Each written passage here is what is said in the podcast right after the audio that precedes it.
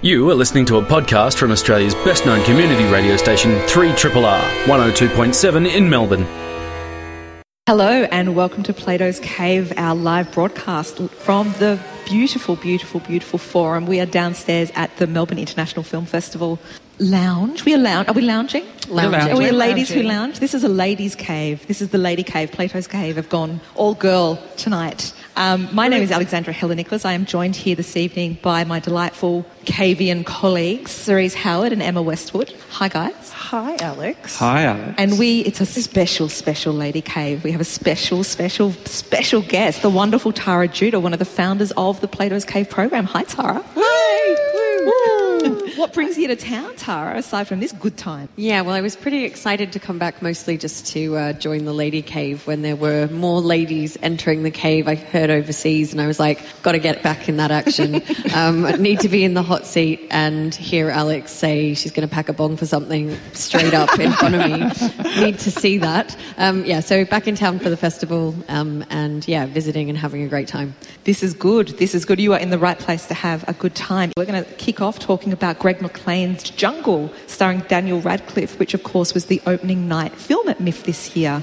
This film is about Yossi Ghinsberg, uh, the real life person who was in the jungle, as the title implies, and escaped from aforementioned jungle. In real, true story action brought to the screen with quicksand. Massive spoiler, we know that he actually survived. We know that he survived because he was there on opening night. He was, and he looked intact. I actually thought quicksand was a complete construct of cinema. Gilligan's Um, Island, that's how I know about quicksand. I, I actually thought it was a, a. This is seriously. I thought it was factually a cinematic device. It didn't exist, but maybe that was just really deep mud. But he did. yes, it, it, he almost didn't get out of it. But yes. Cerise and Tara, how do we go with Jungle? Wasn't quite to my liking, I'll be honest. Not really my cup of tea. I did find that kind of quicksand scene a little bit like the never ending story, but instead of having the emotional pull of Artax, it was kind of a man in a backpack, so it didn't really work for me. Um, there wasn't enough character development um, or enough story at the start. I, I kind of felt like they tried to flesh out the male narrative, um, the kind of machismo characters fighting amongst themselves, but actually the real journey only begins when you lose that. So for me, it just took too long to kind of get going. How about you, Cerise? I don't think Greg McLean likes backpackers very much. He's really seemingly keen on narratives involving ordeals uh, imposed upon backpackers. That's a hell of a brand. Yeah. Um, where can he take that next? I don't know. I, I actually quite enjoyed this. It, it was as. Um, as, as, sort of mainstreamly satisfac- satisfying a, an opening night film as it's been for some time. And you know, Yeah. I don't generally veer towards the mainstream in my tastes, I like to think. But I, I, I just. I just sat back and let it wash over me, and I, I felt things, and by which I don't mean necessarily an emotional ride. I just actually Responded. I responded with winces and anguish and uh, consternation. And occasionally I wanted the backpackers to perish because they're a bunch of privileged brats abroad and they kind of have it coming. But Wolf Creek's kind of taken care of that. So I, I thought this, I mean, I thought it was a really, it reminded me of the stuff that I watched a lot of as a kid, things like The Wonderful World of Disney. It had that kind of classical boy's own adventure, and I think there's all the, the kind of weird colonial baggage that goes with that. But I was kind of happy just to go for the ride, for Yeah. the kind of, um, it was fun. the roller coastery creepiness that, that went with it. Let's we have an absurd amount of films to get through tonight, so let's do it. This is this is almost like a spectator sport. Cerise, let's kick. I think you're going to kick off with Axolotl Overkill, which I swear sounds like a '90s new metal band, but apparently it's a film. We're going to talk about, in the spirit of Lady Cave, we're going to kick off by talking by some about some women-directed, women-centered films. Tell us about this Axolotl and its alleged overkill. Yeah, the yeah. This, this is one curious film. It's it's not um, a conventional narrative by any stretch of the imagination. It, it, it all centres around a 16-year-old, a, a young woman. And she's very precocious. Uh, she has all manner of adventures across. Um, uh, a, a burgeoning sexuality that is expressed quite freely. She's she has a very strange mm, set of relationships with family members. She's kind of just um, out of control in the most wonderful way. This film is a, it's a real mosaic. It's very episodic, but not in a, a particularly linear way. It's a very compelling performance by the lead character. This extraordinary dance sequence that um, left me gobsmacked. As parts of the film sort of dragged a little, but time to time I was totally um, uh, absorbed by this uh, unpredictable unpredictable film. Um, unpredictable in a way that would probably drive some people completely bonkers and wonder why they invested any time in a film that, that kind of went nowhere. But um, for me, exciting because I had no idea what she was going to get up to next. And her name was, I think, Mifty, if I remember correctly.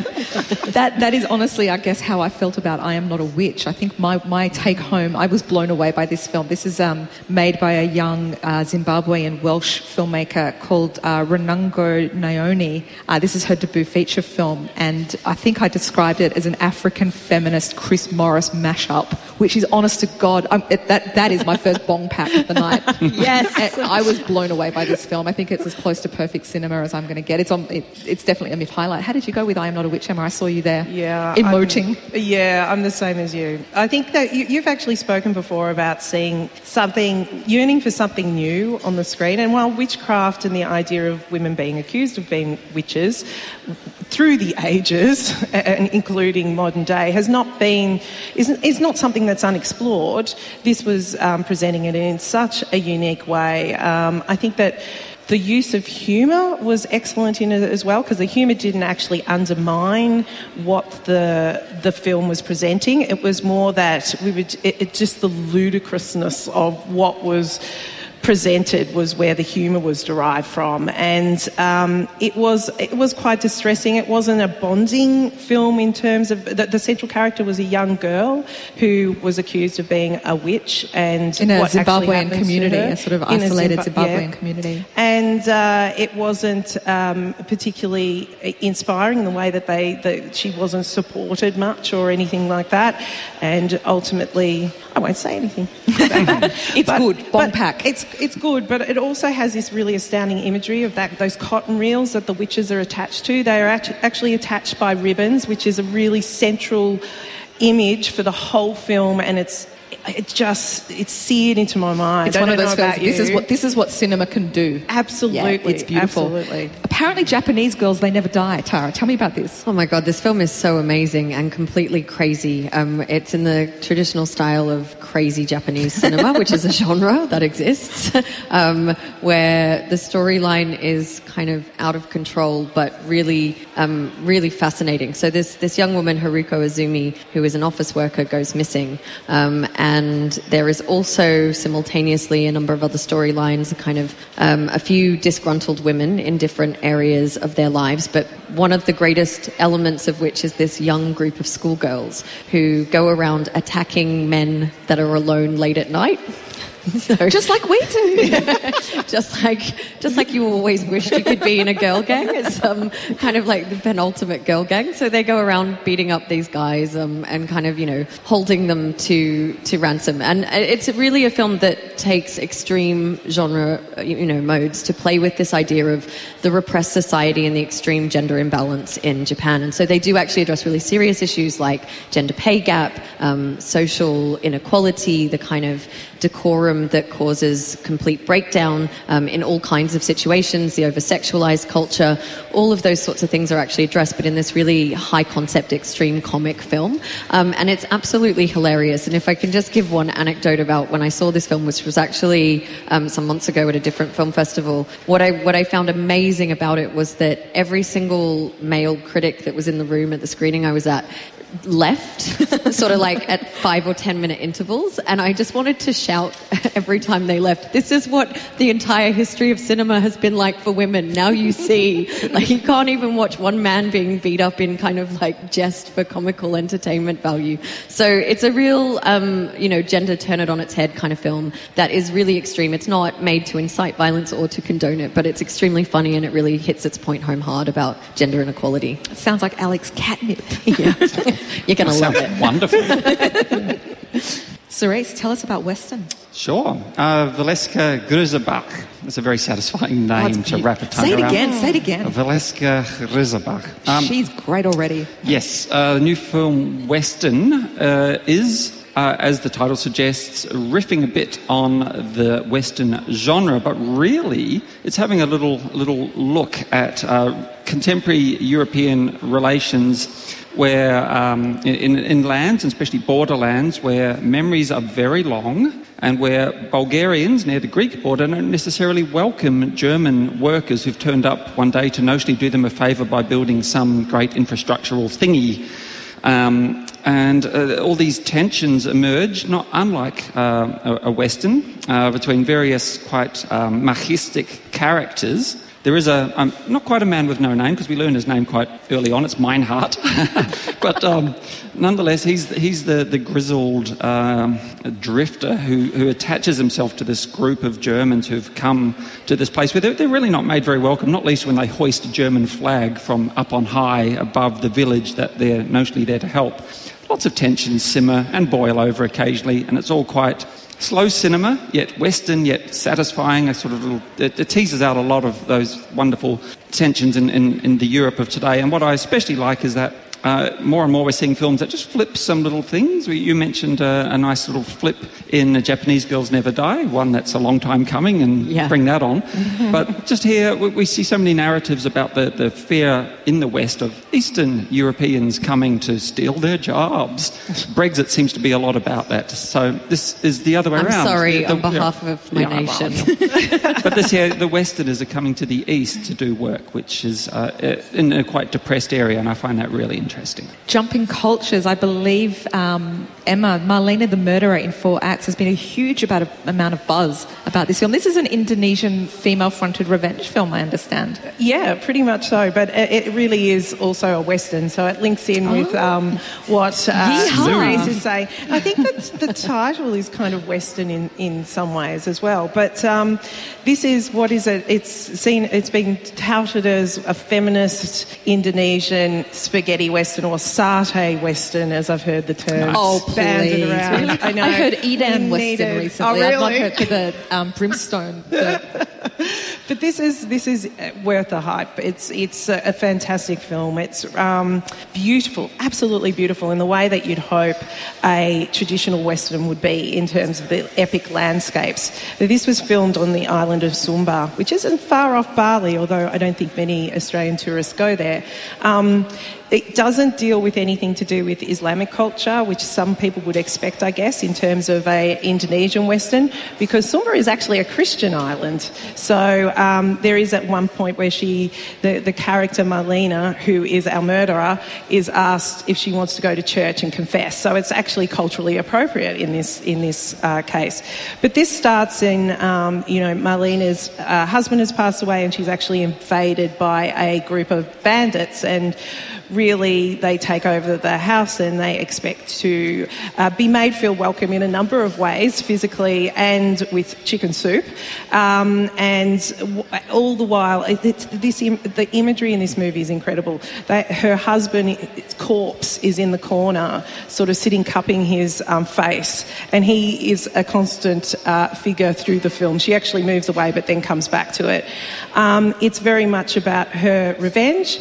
Um, it's kind of, we could recall it, Bring Me the Head of Marcus. Um, and there's a wonderful disembodied head imagery that kind of haunts her throughout it, who's playing like a in, Indonesian two string um, guitar. But uh, it's very, a lot of humour in it, but not kooky. Uh, once again, worked in beautifully in the way that I am not a witch, uses humour. Nice. Um, and very clever film. She's I, a filmmaker to watch, this woman. I have no way of segueing that neatly to the film that I want to talk about next um, The Ornithologist by João Pedro Rodrigues. I'm going to be brief on this. I adore this film. This is one of my, my MIFF highlights. It's also played at the Queensland Film Festival. This is really, and I'm, i know that this is a big call, but this is, this is really the Portuguese bird watching gay Jesus film of the year. I'm going to call it now. I know, you're seeing this live at the forum. This is the, the calls are being made.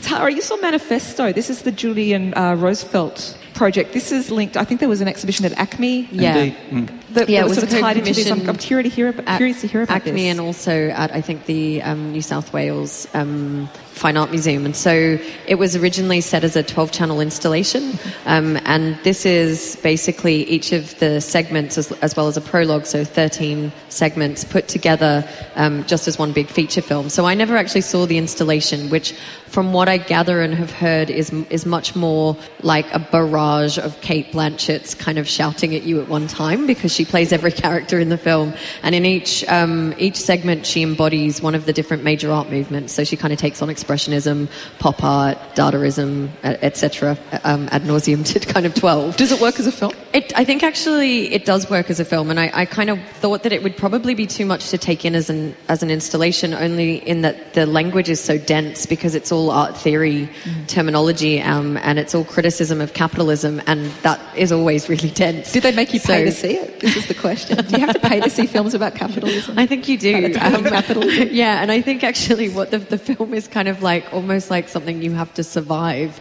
It's kind of um, it reminded me a lot of Certified Copy, mm-hmm. but just not not just because it deals with issues of authenticity, jungle, but also just because you're being shouted at by this incredibly powerful actress, um, and I sort of felt almost bruised by that. But at the same time, Cate Blanchett is you know so strong and powerful, but I think she also has a kind of softness to her, which makes it all the more affecting. So I actually thought it really worked as a film. Speaking of being bruised by a film, Emma, Sleeping Beauty, not so much a fan?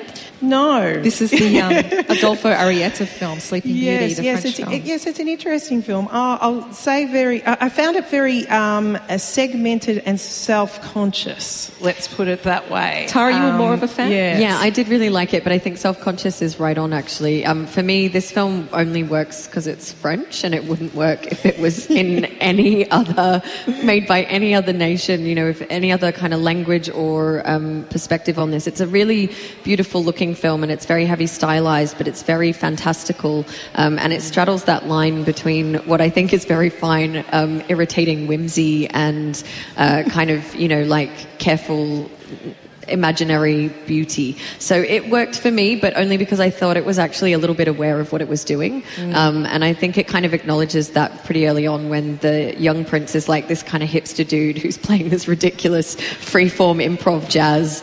Um, and it's, it's so of its type that I thought they cannot possibly be doing this po-faced. It has to be aware. And, so, that, and that comes after the kind of crayon hand-drawn titles, which yeah. are like children's titles, and then goes into it, and which has no bearing on anything else in the film. So. I, I, think that that's fair. It's somewhere between yeah. science of sleep, like it's kind of along the Michel Gondry line of things, but maybe slightly more on the science of sleep end and not quite as painful um, as his sort of later films. But yeah, I can definitely see that this is one that's going to divide people and not to everybody's taste. If you can handle a bit of whimsy and a bit of kind of the magical realism, um, I thought it was entertaining and funny, but you know, I can totally see why you didn't like it. this, um, I think, less up for debate is The Teacher, which I absolutely adored, and I come from it, Cerise, with much less of a cultural knowledge about films from this part of the world. Can you tell us a bit about The Teacher?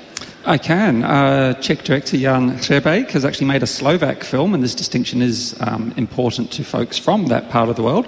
Uh, it's a, a, film about uh, a corrupt teacher, basically, who manages to blackmail the parents of her charges uh, in order to just in, have a better quality of life. It's, there's a satirical element, but it's actually not really that satirical. It's pretty close to the, the mark. I've certainly heard from many people who lived through such times. Um, it's, uh, there, there is a, a, wonderful central performance. Uh, I forget the actress's name, which the, is a the, bit careless. The eponymous teacher. Yeah, the teacher. But the, the, the actual whole supporting cast is rather wonderful, and there's uh, amongst them a, a, this milk toast parent who's totally putty in her hand, who's actually a, a, really interesting film director in his own right, Peter Bebjak, or Peter Bebjak, and he's uh, the director of a film called The Cleaner that we, we screened at a certain Czech and Slovak film festival last year, and who directs this year's opening night film, The Line. That was a little... Which I'm sure will be amazing. Unannounced thing um, that has Ooh, kind of just gone announced.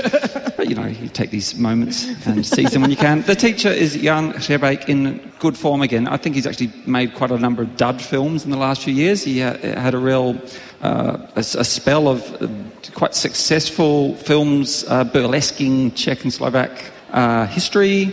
Uh, films like Divided We Fall, uh, Cozy Dens, uh, Pupendo, they, they, were really quite solid and generally quite funny. This film's also quite funny, but it's painfully funny, isn't it? Look, I was sold on this. The MIFF guide, I think, described it as um, the primary school version of 12 Angry Men. And it's like, okay, I'm in. I'm mm. in. This is also mm. a really good 80s film. There's some quality 80s mise en scène here, really good wallpaper, really good fashion. There's some politics and history and stuff, but mostly wallpaper for me. Like from. Okay, you've I'm sold bring- me. I'm bringing the I'm intellect that to, the discussion. Tara, can you please tell us about Spoor? This is a film I'm really keen to see. Yeah, it's the new Agnieszka Holland, and um, I I don't love this film, but I have to say that it has a, a, a series of wonderful merits. So I think it's one of the most beautiful looking films, and definitely recommend seeing it on a big screen.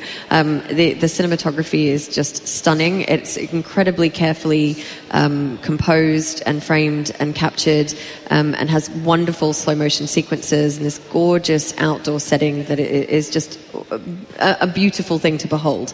Um, the score equally is incredible, and I think if it, as a piece of artwork to look at and to listen to, this film is exceptional. Um, but what really, unfortunately, let it down for me is that it's so heavy-handed with its narrative, um, and the, the kind of it's a real message film, um, and it kind of hits you on the head with It's, its, a heavy environmentalist message, is that correct? Yeah, it's, it's all about about the welfare of animals. Um, you know, I I think it's kind of preaching to an already converted audience in some senses, but it really plays that too didactically against the kind of evil nature of man. And I think that when you posit humans as just innately evil, you kind of lose the argument because if you don't have humanity, you can't really get humans on board. So it's incredibly beautiful to look at, a really stunning film, but I, I just felt like the message was just like a big sledgehammer and it was too, too painful to, to experience for me. I'm going to give a shout out to a very different film, a film called Closeness by Kantemir uh, Balagov. Uh, this is a Russian film um, by a student of Alexander Sokurov, who I guess most of us know from Russian Ark. This film is not like Russian Ark. This is um, a really tough film. It's a hard watch. I'm not big on. Um, on triggers, you know, trigger warnings, but there there are scenes. Uh, a video is played in this film of a, of a live execu- of a real life execution. So it's a fictional film, but it includes footage of a real death. Um, it's a very difficult film, but a very important one. It's about a young woman in a minority community. Um, just dealing with the violence amongst both her family and and across between within her own community, but also coming at her community from the outside. It's a really difficult watch, but one of those films that you're relieved that you've seen afterwards because it changes the way that you think. Um, aesthetically, you would not probably pick him as a Sokurov student, but in terms of his audacity, I think this is a really interesting film. You are listening to a podcast from Community Radio 3RRR FM in Melbourne, Australia. Nocturama is it really is one of my films of the year. I, I kind of knew nothing going in. I didn't really, and I'm glad that I didn't. So in a way, I guess that makes just talking about it a little bit redundant. Look, the, the plot in a way is quite simple. It's a group of young people in Paris from different cultural, social, economic backgrounds. Um, they're all young. They're all in their 20s. They come together to execute, to plan and execute a series of terrorist attacks in the city. And they've agreed to basically hide out in a luxury department store once the acts are committed. That is the setup. That is the film. Um, it's extraordinary. I can't still quite get a handle on it, but I know that it left a remarkable impact on me. I just and Blondie. Let me, Tara. What did you make of Nocturama? I know it's been a while since you saw it. Yeah, it was a little while ago now, um, but I, I agree with you. I think that you know the the greatest thing about it is that the conceit is so simple and it kind of doesn't get too carried away in worrying about plot points, but it really becomes about the relationships between the characters and the way that that plays out in this. It's a, it's an incredibly great setting, the the kind of luxury department store. I mean, one because I think somewhere there's like a deep harbored desire to be locked in a department I always, store you know, overnight. I had that same thought when I watched it. It's like when I was a kid, this was Yeah. my dream, being Me locked too. in Myer overnight. I'd jump on the beds and It's exactly. I'm starting it's to like, regress. It's like what would you do if you were stuck in a department store? But also that the the situation in which they're stuck in the department store is not quite um, as enjoyable as you would imagine. So they, they play out those things of like dressing up in fancy clothes and you know eating the fa- the fancy food and kind of playing this lifestyle. But actually, what they're trying to do is undermine and destruct that. And so um, it does have this interesting critique of the way in which we are really drawn to the materialism that we want to destroy and how it's so difficult to overcome those kind of social the, the kind of you, you can't hate something without buying into it Yeah. like it's impossible to even be angry about and kind of want to destroy something or to dismantle it or deconstruct it without in some way buying into its mythology and believing so, in it in yeah. the first place. That's precisely. and so I think it. that setting is really a great place for that to play out Cerise, tell us about Claire's Camera, the Hong Sang Soo film. There's so much buzz about this, Mm. so much excitement. Well, it's not the only Hong Sang Soo film at the festival, is it? I think there are. Well, it's the only one you bloody put on the list, Wow, my it's the only one I've seen. Give me a break. Probably it's the only one with Isabelle Huppert in it. That's all that counts. All right, so that's my piece. Here at Judged the, over. here at the That's enough. Church of Huppert. Yeah. It's not a festival without her. No. Well, it's, it's such a, a light film. It's frothy, it's fun, it's silly, it's all about. I hear she um, had a lemon coat. Is this true? She um, may have had a lemon A coat. coloured, lemon I don't coloured, know not- that- not flavoured. Yeah, That would be I don't know weird. Anyone licked it? That's another film. I think she, Isabelle Huppert is just continuing her world tour of the, the world's great directors. She's, I, I, though I had a notion maybe she worked with Hong some other time. Tara, that doesn't ring a bell. so I imagine that, perhaps dreamt that film. but there are, I think, actually three uh, Hong Sang-soo films in this year's festival. This one, though, is it's just so light. It's delightful. It's all about um, communications that don't quite hit the mark. There's this wonderful stilted delivery between all of the um, conversationalists in this. Some of it you think is, just people from different cultures trying to engage with one another. But it all seems very mannered, so mannered that, I mean, it, it could come across, I mean, this is might come where, where you two fall into your different camps regarding whimsy and its uh, malcontents, um, Emma, uh, or its uh, disciples, Tara. Not whimsy. It's just. It's yeah, Not that anyway. whimsy. This is, this, is, this is a very light, whimsical film, and it's perfectly charming, and uh, I found it quite delightful. But there's not really an awful lot, I think, to really dig into there. It's um, How about Insyriated? Emma and Cerise, you, you both saw Insyriated. The, Yeah. uh, we Philippe just Van Leeuw. we just saw Insyriated, so we actually needed to have a drink after that. Really, it's one of those films. But um, I found it to be. I loved it. I thought it was incredibly compelling. It's a basically uh, a domestic bunker film. It's uh, about a family holed up in. I'm not sure where it was in Syria. Do you know the city or what, that it was meant to be set? no. One that gets bombed a lot, which is probably most of Syrian cities these days, and um, they are uh, the, the the husband of the family has is out. So um, basically, the um, partner, his wife, plays. It's it's like she's running this household like um, an army unit. She's like the general there, telling everyone, "Quick, like wash the floor, get the water, um, go in the kitchen, blah blah blah," and how they've got it's all this domestic environment, and there's a couple of neighbours who are there whose place has been bombed. Um, this domestic environment um, with this uh, this warfare going on that you can hear around it, and the bombing, and occasionally it impedes on them. Um, obviously, there's that anxiety that runs through the whole film of when it is going to impede on them, because obviously that's what's going to happen. Yeah, this was harrowing in the extreme. Yes, it was. There's no lightness in this film, not a lot of hope. Um, so uh, one of many films already that I, I have seen that uh, that resolve in a way that doesn't inspire hope. There's, it's not because uh, just the simple fact of a, an, an absence of a clear resolution, but just the sense of I mean, how this this is irresolvable. Perhaps this is just going to carry on, not necessarily with this these particular apartment dwellers, but people all over this city, all over this country, are going to continue to undergo traumatic episodes um, until such time as well. I don't know. None of us know, do we? No, we don't. Everyone in this film is terribly out of their depths and just hanging on for dear life. So it's just a, a, a siege situation, um, and it's just grim. It's so grim. It's the grimmest thing I've seen yet this festival. The gauntlet is thrown down. right I've there. seen a grimmer film. It's not a contest. I, I have no way to link to the next film, but Tara, I do believe that you found Stanley Tucci's final portrait grim in its own special way. yeah, I was going to say, I mean, I don't know that it's grim in the same kind of context, but yeah, I mean, Stanley Tucci Is somehow. hot. He is hot. I do want to just throw that in. That's fine. Yeah, I'm nuts, but nuts for the Tucci. I c- get you there. I I'm sorry, you. this is- get you. Sorry, that is so. That's for afterwards, Alex. We'll talk about that. It's okay. I think that's probably that's a fine place to start because um, I don't know why he made this film. 'Cause it's hot. film doesn't need to be made. Um, so it's based on the James Lord memoir. So um, who in 1964 sat for uh, Alberto Giacometti and uh, you know to to be painted for a portrait and. It's based on this memoir by a journalist of what is a series of kind of like delay of him being able to leave and him striking up this relationship with Giacometti and sitting for such a long time that was supposed to be a day and then it was a few days and then it was a week, etc. And it goes on and on like this.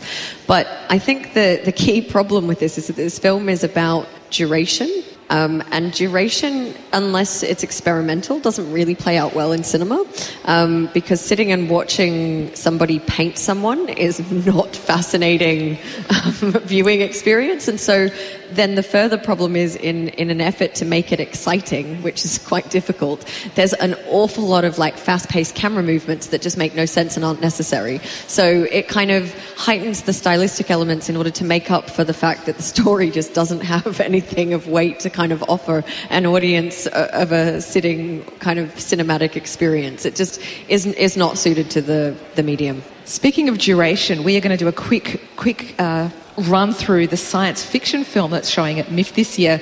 Duration, I hope you've got the stamina. I think stamina is the word for it. On 12th of August, there is the science fiction marathon uh, with our friends at the Astor Cinema. We will talk about some of the films screening in that marathon shortly, but there are other science fiction films on the program that we are going to zhoosh through now. Is that even a word, zhoosh? Mm. Shout out to my boy Elio Petri, his 1960 film, five film, The Tenth Victim is playing. It's kind of like James Bond meets the Hunger Games, but that dismisses completely the intense artistry and politics of Elio Petri's film. Films, his um, film A Quiet Day in the Country with, with our Lord and Master Franco Nero played at MIFF a few years ago. Oh my God. Our Lord and Master. Our Lord and Master is. Franco Nero. and Vanessa Redgrave. And I think, speaking of our Lord and Master Franco Nero, he's actually in the, the uh, sci-fi marathon in The Visitor where he plays. Jesus. Why not? He is Why? Jesus. He- he's my. Lord and Master. He is. A, a blonde Franco Nero, long blonde locks. It's quite amazing. Cerise, tell us about Ikari. Am I, have I mispronounced Ikaria that? XB1. Sure, yeah, I'd love to. This is extraordinary um, Czechoslovak sci-fi film, much underseen but recently digitally restored. Uh, it's the, the work of a director named Jindřich Polak, but more importantly, perhaps it's an adaptation of a Stanislav Lem novel, the Polish writer who also wrote the book Solaris, or the book that at least inspired the films Solaris, the Tarkovsky one, more famously than perhaps the Soderbergh one, hopefully more famously. But this is uh, scripted by, I mean, there's, there's this whole panoply of wonderful Czechoslovak talent from that amazing 1960s period involved in this film. A scriptwriter named Pavel Juracek, who made amazing films and contributed to the script of Daisies, for example. And most love impo- Daisies. We, there's so much love Daisies Daisies. love here. And uh, in particular, the, the soundtrack work, the score of uh, Zdeněk Liška, the I think the composer least known in the West, who most deserves to be up on a par with Morricone for innovation and brilliance and um consistent brilliance, but utterly inconsistent in terms of how his scores uh, manifest. It's, it's just this very eerie, quite minimalist sci-fi film that I think quite rightfully is getting its elevation very belatedly into that, that pantheon of great sci-fi films now that people are beginning to twig that it fed into uh, Gene Roddenberry at an early age who, ah, Star Trek and uh, other, or let's, that, that Kubrick fellow may have just drawn a little bit from I've heard of him. I've heard Yeah, of him. Yeah, yeah, he's a bit all of a hack, but now 2001 was all right, I guess. Speaking of iconic films, the uh, Don Siegel 1956 Invasion of the Body Snatchers is playing. I have to say, the Body Snatchers adaptations are probably my favourite series of, of remake films. I think every single one of them is amazing, including the Nicole, the Nicole Kidman one that always gets kind of Just hacked the on. I think it's a, yeah, Yeah. I loved it. I loved it. But the Ferrara one is incredible. Obviously, the 1978, the Donald Sutherland, is Yeah, it that's 78? great. That's just an uh, amazing film. One of the most important Philip political Kaufman. films. Mm. The Kaufman. Mm. But this is the original. This is the original, the This is original's the playing, which is a really yeah. special. I think it's really up there with the greatest sci-fi films of the 50s, which is really a big call because it was the Absolutely. decade. I feel, I feel it sort of sits really well with the, the day the Earth stood still. For Yeah, some reason, yeah, these does. two films, Yeah. they feel like the partner films together. And it's just a great little piece of paranoia and um, McCarthyism and all that sort of thing. The, the communists within, you know, which is aliens in this case, or pod people. Um, uh, but it's this lovely, you know, snapshot of small town America as well and how everything appears normal, but not Mm. yeah. quite. Um, speaking of really influential films, uh, Joseph Losey's 1962 film, a science fiction film that he made for Hammer. Joseph Losey is one of my favourite directors, just hands down. He's had a really he had a really extraordinarily diverse career. Yeah, I love Lucy. Um, I love. Lucy. I, I do. I deeply love Lucy. This is a sci-fi film for very early in the days of Hammer, um, who are renowned more for horror. These are the Damned is amazing. You watch the first ten minutes of this, and you understand why it has the reputation of being a very strong influence on our friend Stanley Kubrick's A Clockwork Orange. Yes. A Clockwork Orange, in many ways, is a love letter to These Are the Damned. And like Body Snatchers, I think um, These Are the Damned hones in very specifically on Cold War paranoia, fears, um, and a really hot. Possibly not altogether sober Oliver Reed. Possibly. Possibly not sober. Are you kidding? I don't think he ever was sober. No, I don't think so either. I think it's interesting in this that every time he opens his mouth in this film, it makes me. I, ki- I'm kind of taken aback because there's not that thespian Oliver Reed. He's not a voice. thesp in this. He's, no, he's a thug. He's, a playing- hooligan. He's a juvenile delinquent. He is, in he the is. terminology of the He's in, day. a, he's in a gang. Yeah, but this film really goes, it starts with that sort of crazy seaside juvenile juvenile delinquency. It's a beautiful town in, in, in the UK. Maybe it's Bristol. Is Bristol on the ocean? That's don't know. Brighton. It's actually Brighton, I think. Oh, is that Brighton? God damn it. Tara's I'm so good flip at- but It's okay. It's okay. but um, then it goes somewhere completely, uh, you know, it goes into like John Wyndham, Midwich Cuckoo kind of territory. So it's a, a really intriguing, interesting film with also um, amazing sculptures. We're going to race through some things. I have to give a really quick shout out to what is quite literally one of my all time top 10 favourite films. I cannot believe it is playing in our city on the big screen. I've never seen it big before. Uh, Hiroshi Teshigahara's Face of Another from 1966. 1966 was just an extraordinary year for film. I put Face of Another alongside Bergman's uh, Persona and um, John Frankenheimer's Seconds. They all, all came out in the same year. These are intense, heavily, heavily stylized films about identity, faces and identity. Um, Face of Another cannot be described. It's this extraordinarily beautiful, very angry film. There's a lot of um, personal politics, but also it feeds into, quite explicitly, into post-war trauma. It's just beautiful. Staying with Japan, let's have a quick, quick, quick chat about the sci-fi marathon. Tetsuo Iron Man. Cerise, shout out for Iron Man. Oh. Is the bong packed? Oh, the bong is packed and then some. It's spilling over. It's a mess. There are dregs everywhere. It's an It's incredible film. 89, just It a is. This- Tsukamoto film. How about Cronenberg's eXistenZ? Have you got any love for that? I, I do, but not as much as for Tetsuo. No, I- I'm, I'm at home to Tetsuo. Emma, you're, you're big on the Cronenberg, I believe. I am big on the Cronenberg. I like this because it kind of buys into eXistenZ is sort of his second, the, the part two of Cronenberg's career, and it it actually riffs on part one of Cronenberg's career. So, if anyone's seen something like Videodrome, um, if they haven't, they should. Uh, this is almost like the follow-up film from it. So it's you know the play on that kind of biological technology, our bodies merging into it. Whereas with Videodrome, it was around media, TV, and that kind of convergence. This one's around video gaming. The drive-ins are also screen culture. I just tried to make the worst segue there, and it just it just fell flat. I don't care. Brian Trenchard Smith, he would want it that way. One of our great filmmakers. Yes. really Aussie underrated chap. This is an amazing film, Dead End Drive-In, um, from 1986. Uh, it's it's a bunch of street hoods imprisoned in a drive-in. It's based on a short story by Peter Carey that was originally published in Overland Literary Journal. I will be on a panel on the 17th of August about dystopia in cinema, centered around Overland republishing this original Peter Carey story, Crabs. Drive-in, uh, Dead End Drive-In is a hoot, as is a friend of the cave, our friend Nacho Vigalondo. Can, can we not go back to crabs? Why, why would you- Because the main the main character's name's Crabs. Right. See, see, it's, ah. he's not an actual He doesn't crab. have them. He doesn't No. have them. No.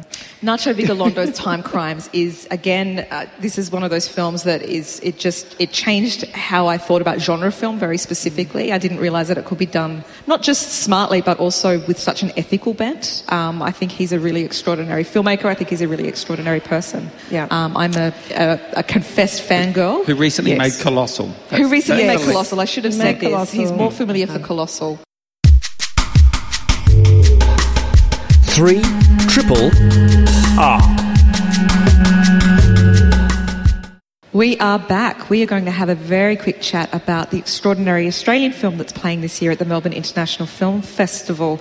We've, of course, already talked about Jungle, the new Greg McLean film. Greg's got another film called The Belko Experiment that's playing. Um, we've also talked about the great Brian Trenchard Smith, Dead End Drive Ins. I'm going to say crabs again, just to upset Cerise. I'm not upset. I was just curious. Emma and Tara, you both saw The Silent Eye. How was that?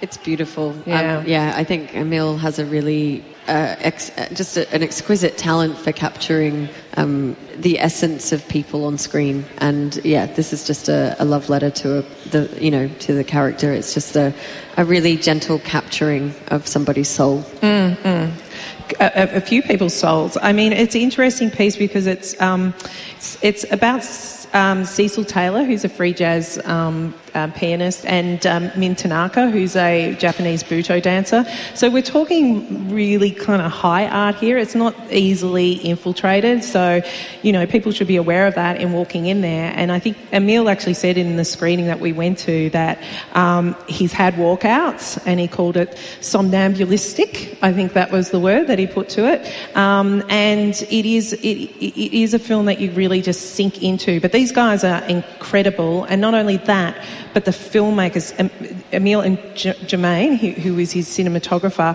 the filmmaking actually plays part of the performance. It's a, a completely spontaneous performance done over three days and fil- filmed in um, Cecil Taylor's apartment in New York. So his actual, it's literally his bedroom with his piano beside it. So all his curios in the room play a part of it, part of the staging, and it kind of goes out in and out of the performance with the sound design as well. It's, it, it's an amazing piece, amazing. Speaking of amazing pieces, I'm going to give a shout out to my own program because because I have a microphone. dear, how I goes. can, I know. Um, do it, it's I'm going great. to do it. I'm, you, as a table of pioneering women yourselves, tell me how much you love the program that I co-curated. Oh. Just tell me how much you adore. it. Tell me what your favourite thing is. It's awesome. And tell me how there's nothing about it that you don't like. Well, it's the most exciting thing, honestly, for me in the entire program. Actually, genuinely, I not don't. I don't paid care. I don't that. care if you're lying. I do not care if you're lying. Definitely not lying. Um, to see to see these films on a big screen, restorations and also film prints. I mean, just what a staggering opportunity that is. Um, some of them, mostly films actually that I've never seen before, but even with the ones that I have seen, films that just don't get an airing um, and really incredible. I just watched Tenderhooks the other night, and what a film That's that a is. treasure. I mean, you know, Treasure of I, a that's- it's, it's one of those experiences that I know will end up on my Senses of Cinema top ten experiences at the end of the year. It was just fab. And Celia, the restoration was Yes, spectacular. That was a special night. Friday stuff. night we had the um, world premiere of the National Film and Sound Archive restoration of Anne Turner, the wonderful Anne Turner Celia, and both Anne and Rebecca Smart were there, and it was a really special night. Yeah, it loves me a digital restoration Oh, it's done well. And uh, Bedeviled, just seeing that. Um, Tracey uh, Moffatt, Tracey Moffatt. one of our greatest visual artists. More to come, isn't there, Alex? Starstruck, I'm especially looking Yep. forward to. I know the film well, but I love that. Broken piece. Highway is one that might have fallen off the radar, but I'd really recommend. It's like if a Nick Cave song came to life. It's just beautiful. Um, Gillian Armstrong's High Tide, as well as Starstruck, is playing, um, and uh, Floating Life. Lots and lots of good things. Uh, we can stop talking about the films that I co-curated. Where, there's an omission this evening, in that you may have noticed that we haven't mentioned that much about horror film, which is possibly the first time ever we've done a show and not inadvertently tied it back to horror. This is because dun dun dun, it's alive. Next week is the Triple R Radiothon, which lo and behold, the, the, the thousands and billions of dollars that I've been sliding into Triple R as, as donations has finally paid off, and they're doing a, a horror themed radiothon because I'm all about the horror. So next week we are going to talk about a lot about horror films playing at MIFF, but there's a few that will be uh, you won't be able to see after next week's show. So we thought we'd give them a quick shout out now. Um, Blade of the Immortal, Takashi Miike's film is playing in the night shift. It's not so. It's, not, really so much is it? horror. No, I think no, no, night no, no. shift has a general dark motif. It's, it's night shift. Where do we put Takashi Miike? That's what they thought. So In it went every into section. it went into night shift. It's it's a samurai epic. It's fantastic. It's gorgeous looking. It's hilarious. It has more limbs lopped off than any film I have ever seen. Usually, you know how a limb lopping off is a central part of a f- film that you remember. You remember that scene. No, no, no. This happens across the whole thing, and he really gets it right. You know, his hundredth film, he gets it right here. It's a great film. It's very enjoyable. Tara, you saw the Mole Song Hong Kong Capriccio, which is another Miike film. I don't think that was in this in the night shift section. No. It's And was this the international- 99th or the 101st? the film is yeah, it's crazy. So I mean, I think he made five films in between. This is the sequel to the first Mole Song film, but he made another five other films in the interim, I guess, because you know he just had enough He's made another one while we've been on air. Him and Sion Sono. that And they're at all it. two and a half hours. This is incredible. super long. I mean, this film is crazy and ridiculous. And if you saw the first one, it's about this undercover agent, Reiji, who is accident prone, sex obsessed, and kind of just like a lunatic undercover cop trying to infiltrate the Yakuza. The, the only way to describe this film is like um, a confusing technicolor yawn that's like Takashi Miike put all of his films into some kind of blender and then just threw them onto the screen and put some yellow on top. That's what it looks like.